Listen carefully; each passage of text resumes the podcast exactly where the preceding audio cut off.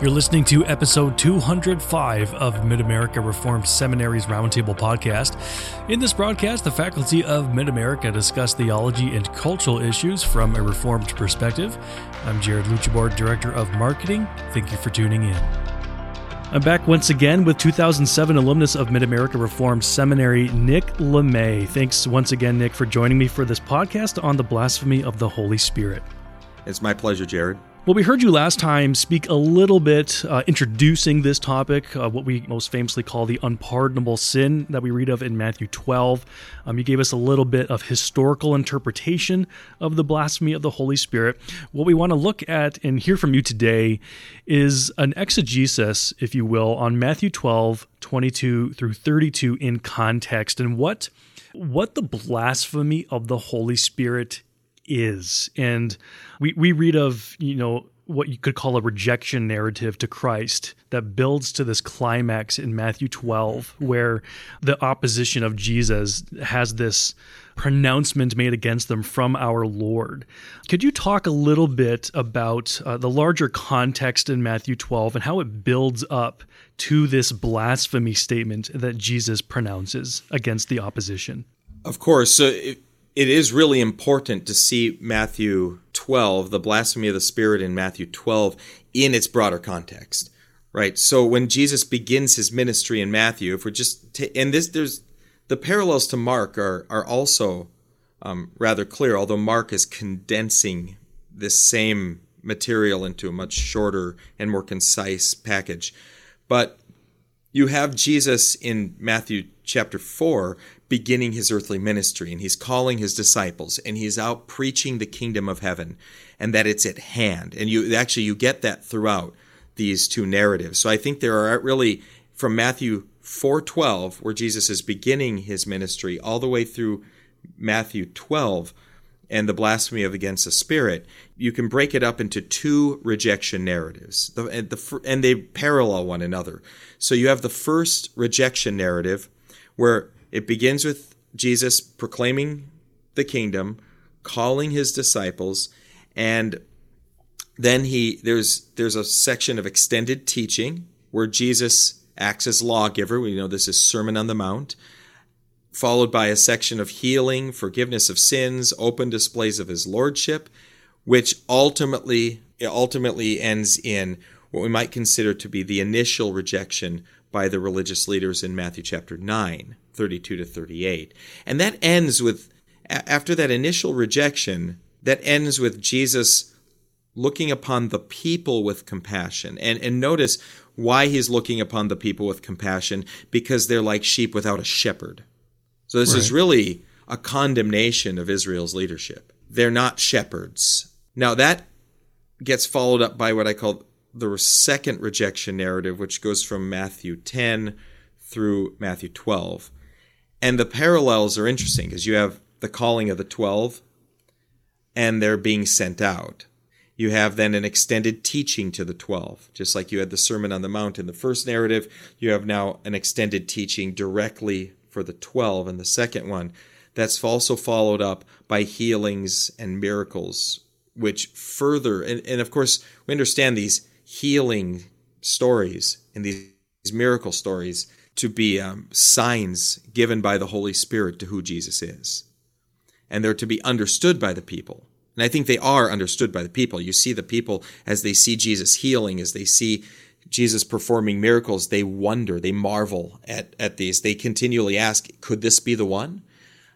And that all culminates in this final rejection, this, or we might call it the definitive rejection of Jesus by the religious leaders in Matthew 12 after the healing of the man possessed by a demon who is mute and blind. And that, that's interesting because when you get to Matthew 12, we just read that a demon possessed man who was blind and mute was brought to him and he healed him so that the man spoke and saw. And that is really that's all that's said about the healing miracle itself. We don't get any information about how Jesus did the miracle, whether he spoke it, whether he did anything else. Uh, we don't there's really not a lot of information about the healing itself, but what's important here is the result, the response to it. And the response is twofold. You have the response of the people, you have the response of the Pharisees, the, the leadership. The response of the people is, Can this be the son of David? They are seeing so clearly that this could be the son of David. Now, if the people are seeing clearly that this is the son of David, it's it's almost impossible that the Pharisees didn't hmm. understand the signs as well. And Jesus suggests as much that they ought to have understood the times, that they hmm. ought to have understood these signs, and that they did, but they rejected anyway. And so when they when the Pharisees hear now notice verse 24, Matthew 12, 24, but when the Pharisees heard it, so the the comment of the Pharisees that it's by Beelzebul, the prince of demons, that this man casts out demons. It's in response to the people saying, Could this be the son of David? It's not even so much in response to Jesus healing, but it's in response to the people's reaction to it. And they're beginning to receive and accept Jesus as Messiah based on the signs of the Spirit that the Spirit's giving. And so I, you have this. This is the culmination of the rejection narrative. After, of course, chapter twelve, you really have the road to the cross. Yeah. Right. You have the the whole rest is sort of passion narrative. Mm-hmm. So you just talked about the context of of Matthew 12 building up to this rejection of the leaders pronouncing that they've committed this blasphemy against the Holy Spirit.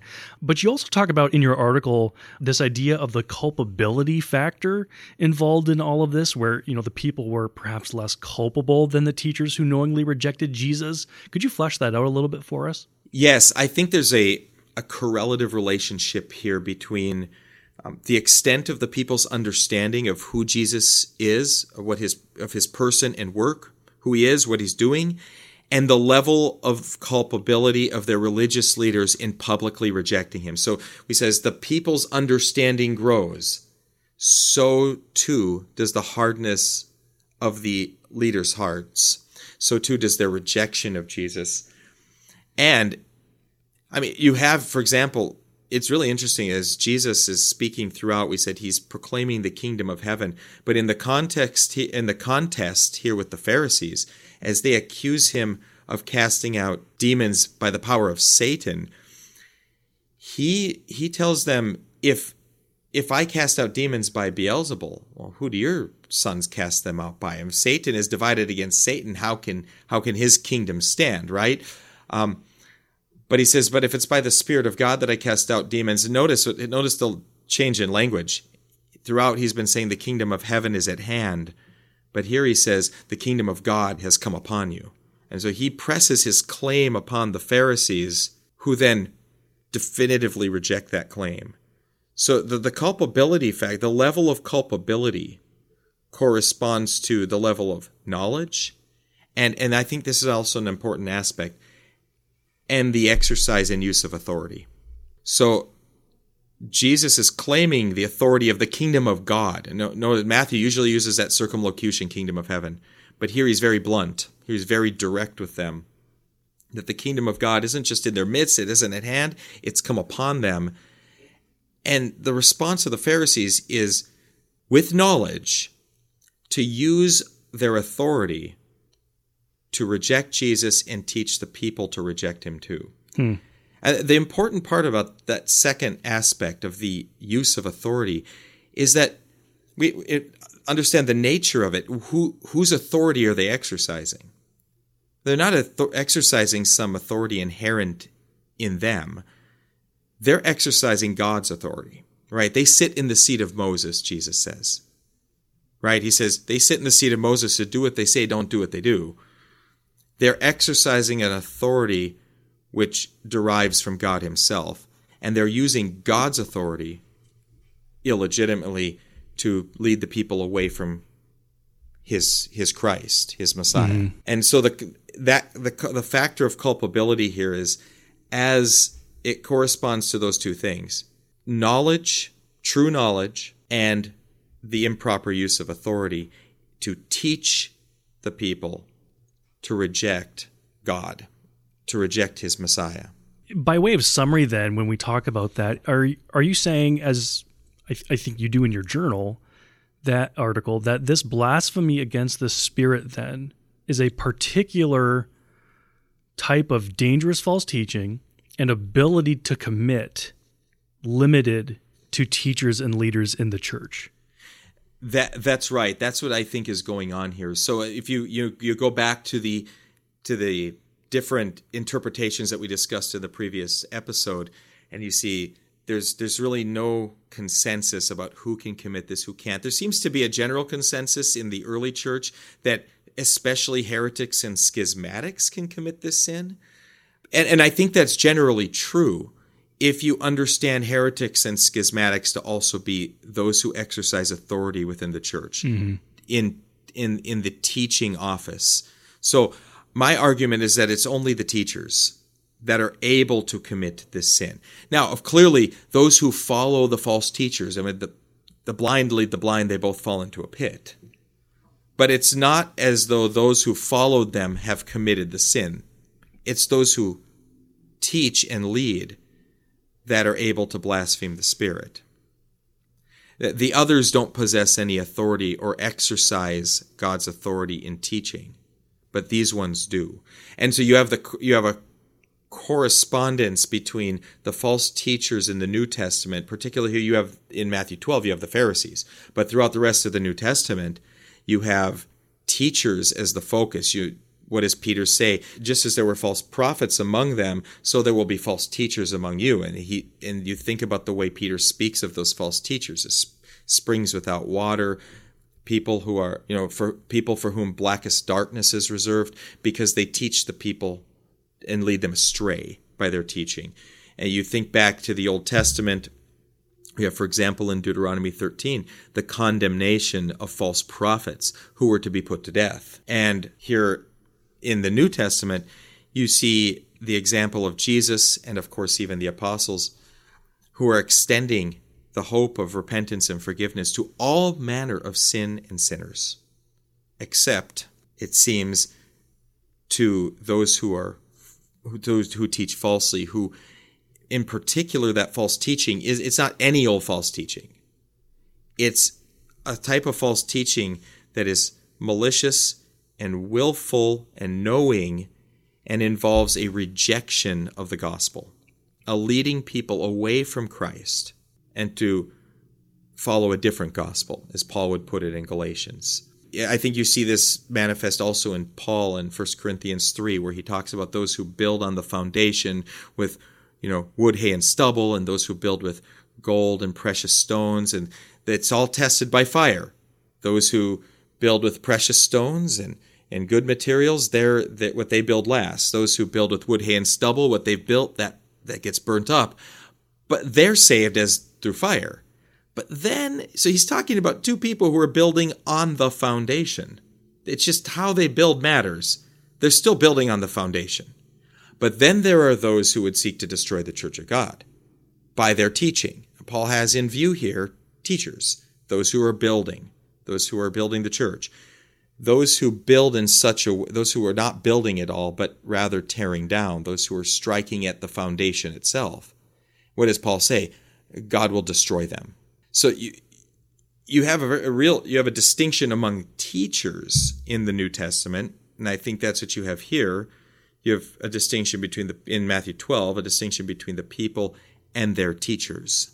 And so i i, I argue that the blasphemy of the spirit and supported i think by the testimony of the whole New Testament and even what we find in the Old Testament is that the, the sin is so serious, not because of some personal individual sin, but because it's a sin that is committed against the body. It's a sin that's committed against God's people in leading them astray from the worship of God, from the knowledge of God, and in particular from the gospel of Jesus Christ um, to another gospel which brings damnation upon people. We think of another passage of scripture like Hebrews 6 that speaks very heavily about the falling away of some who have tasted heavenly gifts and enlightenment.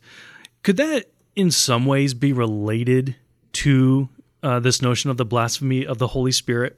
I, I think so. I, I, in fact, I mean, this is one of those difficult passages. This and Hebrews 10 is also uh, for some a matter of no small consternation.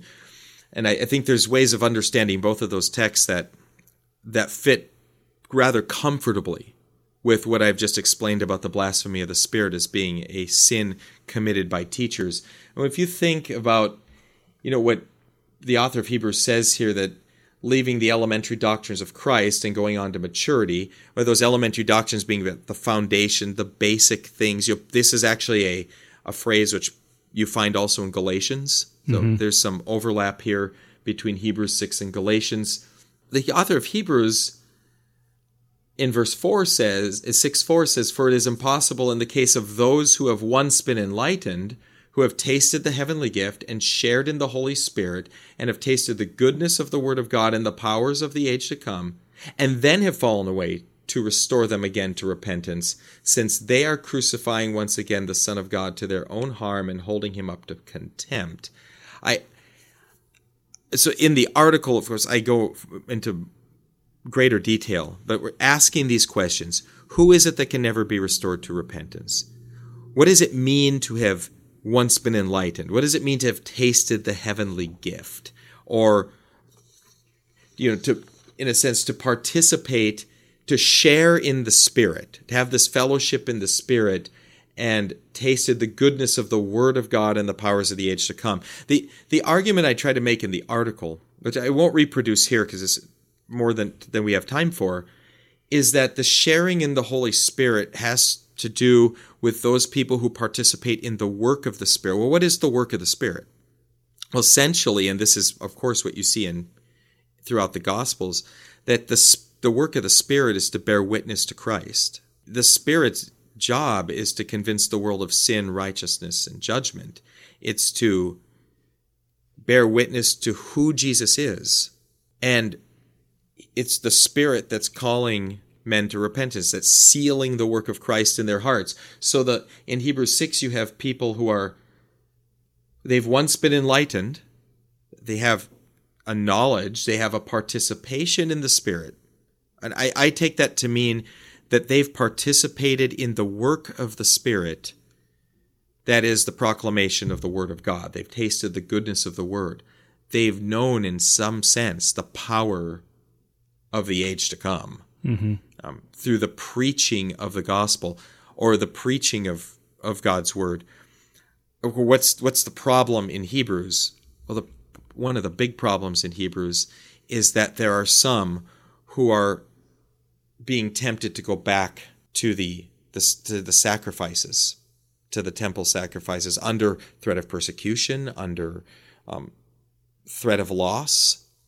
There are, and it appears as there are those who are teaching them to do so, who are trying to get them to go back and offer those sacrifices which can never take away sins. Now that Christ, and th- I think this is also what's going on in Hebrews 10, where he talks about trampling underfoot the blood of the covenant. I, I, I think what's what's going on in Hebrews 10, of course, is he's saying that those who go back to the sacrifices of the temple once Christ has offered the definitive sacrifice once for all for the forgiveness of sins, to make perfect one for all time those who are being sanctified. That to go now go back to the shadows and types is to trample underfoot the blood of the Son of of the Son of God. So I, I think in Hebrews six, what you do have is I think you have teachers in view. I also think there's probably some evidence of that if you compare the language of Hebrews 6 with Galatians and what Paul is saying there. What Paul certainly has teachers in view. He has those in view who would preach to them a different gospel. And Paul goes so far in Galatians as to say, I wish they would emasculate themselves, right? They go all the way and, in a sense, cut themselves off.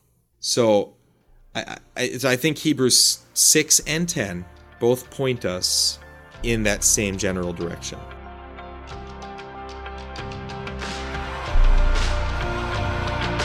Concluding this series on the blasphemy of the Holy Spirit next time, Reverend Lamme will take us through the implications for the church today in terms of identifying false teachers and provides encouragement, warning, and exhortation for Christians wrestling with this difficult passage.